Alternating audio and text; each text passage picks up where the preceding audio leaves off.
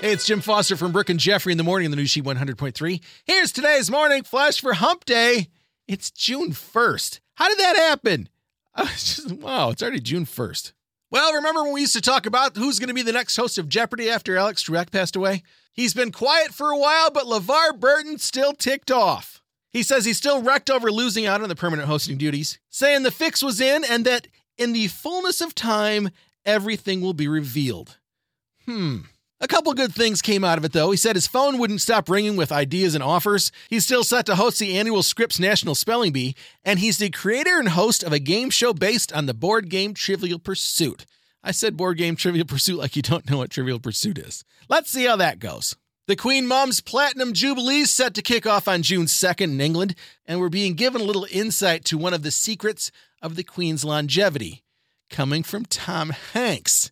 In a scene pulled directly from Forrest Gump at a royal dinner with the Obamas, he was seated right next to the Queen.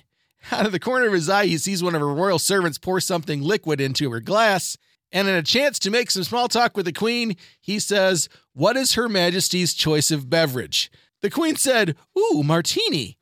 Martini.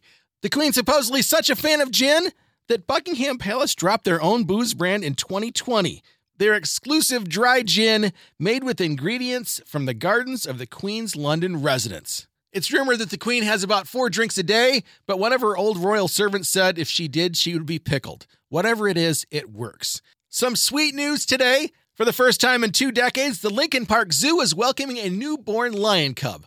Welcome and happy birthday to baby lion cub Pilly Pilly. I'd love to hold him over my head and say, well, Happy birthday and welcome to the world, Pilly Pilly. Welcome to Chicago. Way cool. And finally, speaking of birthdays, today's She birthday wishes go out to the one and only Morgan Freeman. Happy birthday, Easy Reader. There's your Wednesday morning flash. Have a great day, and thanks again for listening to the new She 100.3. Hits of the 80s, 90s, and 2000s.